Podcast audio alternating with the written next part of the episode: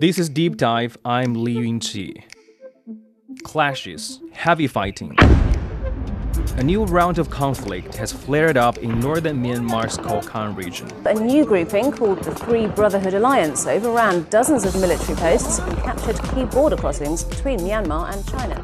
The rough terrain and diverse ethnic groups have been some of the major factors for the reoccurring conflicts in Kokang.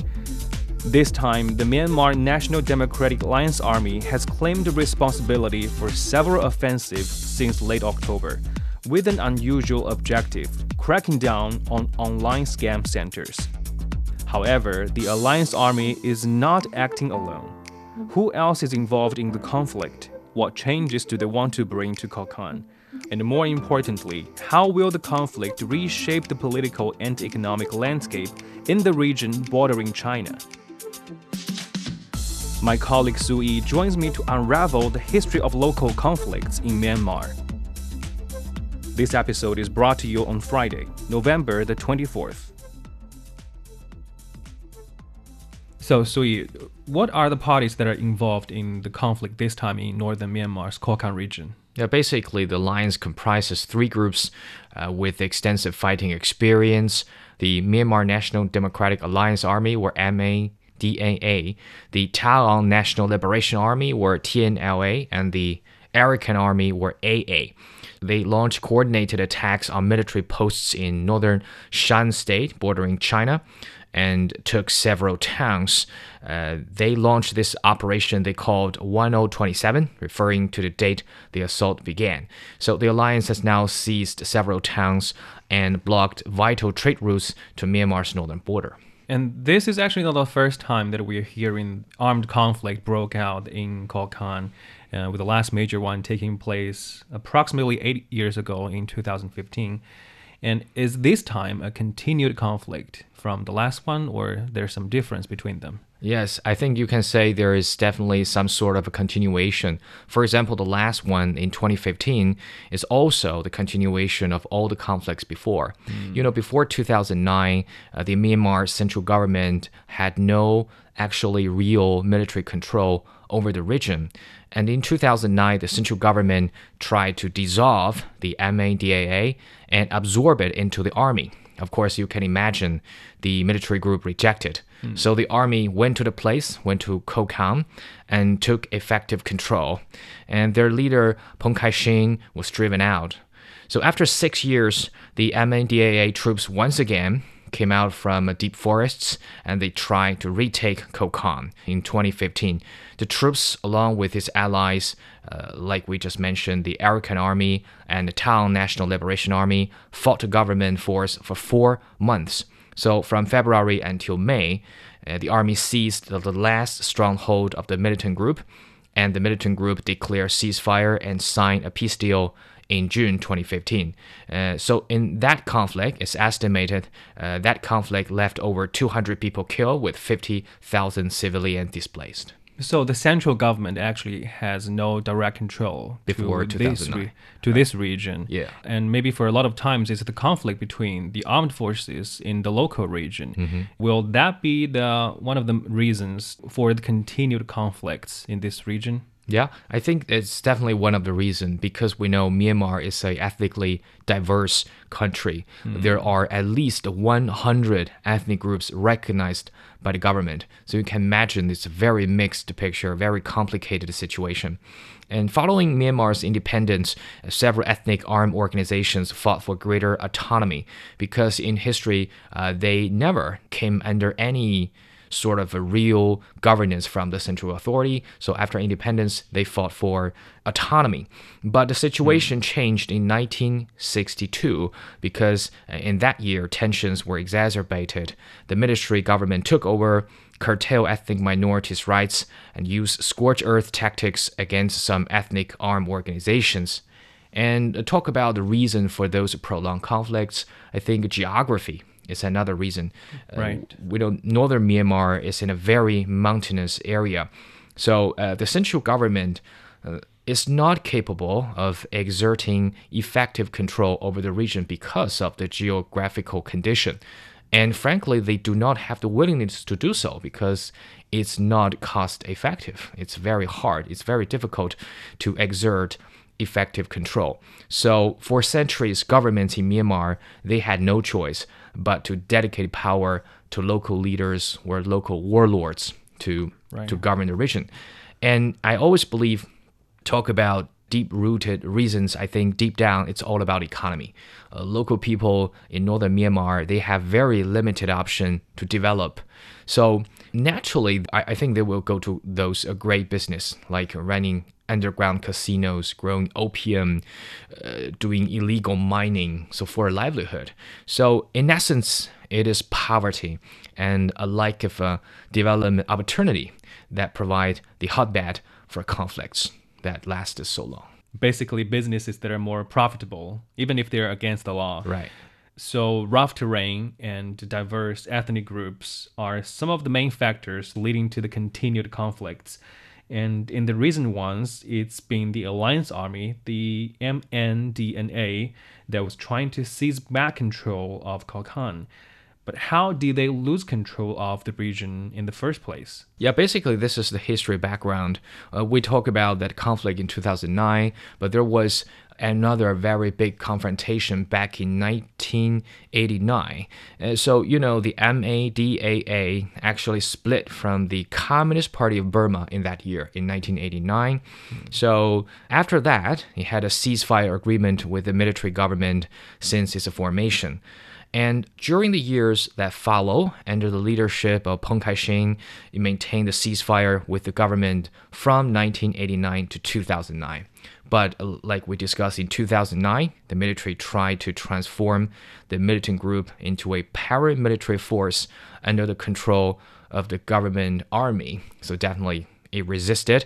And also Peng was driven out by his competitors from within the army, and uh, the leader fled the region. So basically the group lost control uh, of Kokang. And after Peng was forced out of Kokang, who became the ruler of this region? Yeah, so they are the so-called Big Family, or big uh, four family organizations, mm. and they came with the help of the government. So once again, the government relegated power to those Big Family to control the region. Those uh, Big Families are both powerful and rich. The first one is the Bai family, the most powerful one. Uh, its leader is called uh, Bai Xiu Qian. Uh, he is the head of Kokang Self-Administered Zone, while his son, Bai Ying Chang, commands the Kokang Militia Force, and also he acts the deputy director of the Finance Bureau, and also his family manages a casino group. And then there's the Wei family, headed by Wei Chao Ren. Uh, that family controls a border defense battalion and is considered the only one among the four powerful families uh, that's capable of wielding any military power. Uh, the family corporate group ran hospitality, entertainment, gambling, and its interests also extended into uh, Cambodia and Thailand. And there's also Liu Abao, dubbed the richest man in Kokang. And Liu Abao owns uh, casinos, uh, real estate, and allegedly had close ties with the Myanmar army. And the last one is uh, Liu Guoxi, uh, who is vice chairman of the Kokang Self-Administered Zone. Uh, his family uh, basically specializes in mining. So you can see this very mm. complicated connection between the four families and the government and the military.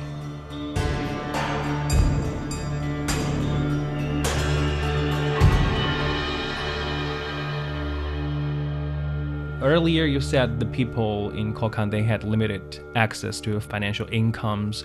And uh, was there a change after these four big families took control of Kokang, or it remained pretty much the same? I think uh, when it comes to great business, it remains the same. The old thing continue, uh, except opium. Actually, Kong and used to implement a policy to limit plantation of opium. But you can imagine after several years, local farmers found that growing opium, its economic gains is nothing compete with uh, growing economic plantation. So some farmers uh, go back to his old business, growing opium. But this time, I mean, in recent years, a very lucrative thing is definitely the uh, telecom fraud. Right. And since two thousand fifteen, the big picture is law enforcement from China and Southeast Asia cracked down on telecom fraud and online gambling in this area, basically uh, driving out telecom f scammers from other countries. So they, hundreds of thousands of telecom fraud fraudsters from countries like Cambodia and from regions like Taiwan, uh, they dispersed and they came to northern Myanmar and extending their reach along the Thailand-Myanmar border, encompassing areas like Mawadi, Touch Wa State, Kokang, and Muse. So in these apparent zones of lawlessness and fraudulent operation and online scam centers have grown and checked. So over the years, hundreds of thousands of telecom fraudsters from China crossed the border illegally to settle in Chinese communities in northern Myanmar, because we know in Kokang, that place, Mandarin is spoken and the Chinese currency yuan uh, is used. So mm-hmm. people from Chinese mainland, those scammers will have found no difficulty doing business there. Okay, so there's no barrier in communication with the victims. Right. And I, I believe so telecom frauds or these online scamming business is something new that people uh, in mm. Kokang, they have learned recently, because uh, the online frauds, they are actually catching a lot of attention in mm. China this year. And apart from these attention on social media, actually Chinese government also issued warrants for some of the members of these families. Mm. Are these families behind a lot of these online scams that we have heard about this year? What's the most recent update in this? So, of course, definitely it's one of their major source of um, income, economic gain. All four families have telecom fraud centers operating on their properties. Uh, telecom scam is one of their major source of income. So they built those huge office compounds, and they provided the necessary working place for uh, scammers. So definitely they control a certain part of the business. They don't do actual scamming work, but they just provide environment mm. for this business to grow. Uh, one thing must be clear, uh, predominantly, uh, the masterminds behind these telecom fraud schemes actually are Chinese nationals from mm. southeastern China. They came to northern Myanmar with a lot of cash. They set up their operation, they acquire land, and they build facilities or uh, lease pre-existing buildings and invest in equipment and labor. So the big families, uh, they extend protection in exchange for a share of the profits. They've got a warrant from Chinese government. Mm. And uh, is the Chinese government making any progress in this? Yeah, definitely. I think so far until this November, I mean, the most significant part came uh, after September until now. So one operation actually led to the capture of three leaders of a telecom fraud group Uh, in Kokang, Ming, so the Ming family, Ming Guoqing, Ming Zhulan, and Ming Zhenzhen, they were listed as wanted by Chinese public security organs. And also the ringleader of the group, Ming Xuechang, committed suicide before Myanmar police could arrest him. Mm. And also another recent update is local authorities have also issued arrest warrants for members of the Bai family. So I think it's uh, clear that until now, I mean, the end of twenty twenty-three, it's clear the so-called four families, they are on the brink of a major collapse, because not just uh, Chinese authorities issue warrants, but local authorities, Myanmar authorities also issue arrest warrants for them. I guess the military government, they found the four families gradually are losing their lure, losing their, I mean, value to the government. Right. Mm-hmm. And they perhaps at some point, uh, these families, they have grown so big mm-hmm. and they have become a problem yeah. that the local government also needs to solve it. Right. And back to the conflict uh, between the Alliance Army and my understanding between them and the big four families. It's been going on for a while. And uh, where could this time's conflict go? Could it end up differently from the previous ones? I think it's uh, still ongoing and difficult to say, because like, like we just discussed, uh, this kind right. of a conflict just reoccur year after year right. in late nineteen eighty to early two thousands. Uh, but this time, most analysts say it's the biggest military challenge uh, to the Myanmar military authorities since the twenty twenty-one coup. That's a sure thing. Uh, but personally, I think it's still uh, to be observed, because it is such an asymmetric conflict, because we know the government force, they have heavy weapons, but those uh, militant group, they also uh, they only have light weapons. Right. And also the central government already declared a state of emergency and mobilized forces actual forces from other places. So, I mean, the end story is, is still too early to, to say. It's hard to predict where the conflict could go. Right. But uh, in terms of the consequences of these big four families, like the illicit industries, will we maybe possibly at least to see these illegal activities being eliminated in Kokang? Right. I, I think this is the certain part, because the M N D A A, when they uh, initiated the military operation, one of the the banner, one of the slogan they have this, uh, they try to root out uh, telecom fraud. Oh. So they found this is a very legit, legitimate uh, cause to launch a military attack. So I, I think I don't believe scammers can go back to northern Myanmar for a, a long period of time. That place is not suitable for any for this kind of a business. Uh, but unfortunately, uh, like we discussed uh, in this episode, the root problem, the deep down problem is not being addressed, because scammers can go to other places and continue their business. Like before, they came from uh, the Taiwan region, they came from Cambodia and other southeastern region. They came to Myanmar, but when they are driven out from this region, they simply can go to other places. For example, Dubai.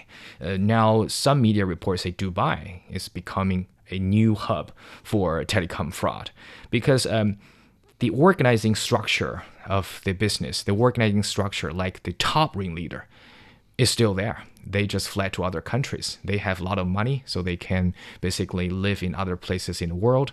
So when they found that place, uh, the condition is suitable, they will I mean, fly to that place and do the business again. And more importantly, when it comes to northern Myanmar, I think local people still do not have a sustainable method for livelihood. So that's the root cause. So development is the fundamental solution. Without development, I think it's just a vicious circle. So maybe just like the continued conflicts in this region, the fight against the illegal industries will also be a consistent one. All right. Well. Mm-hmm. Thank you, Su Yi. Uh, thanks. As of this Friday, the conflict in Kokang is still ongoing and has spilled into several nearby regions. Although it's not yet clear how the conflict will eventually turn out, the established ruling families and their online scamming operations are crumbling. thirty-one thousand suspects have been extradited from Myanmar to China, including sixty-three core members of the four big families. Over fifteen hundred suspects under the warrant are still on the run. The steep slopes and dense forests in Kokang have been effective in concealing a fast-growing underworld business, but now they appear incapable of withstanding the growing rage of people from both within and across the border. And that brings us to the end of this episode of Deep Dive. If you enjoyed what you just heard, don't forget to follow us on your podcast platform. Just search for Deep Dive. You can also leave comments to let us know what you want to learn about China and beyond. This episode is brought to you by me, Li Yunqi, and my colleagues Feifei, Zhang Zhang, and Qi Zhi. Special thanks to C G T N radio host Su Yi. I'll see you in the next one.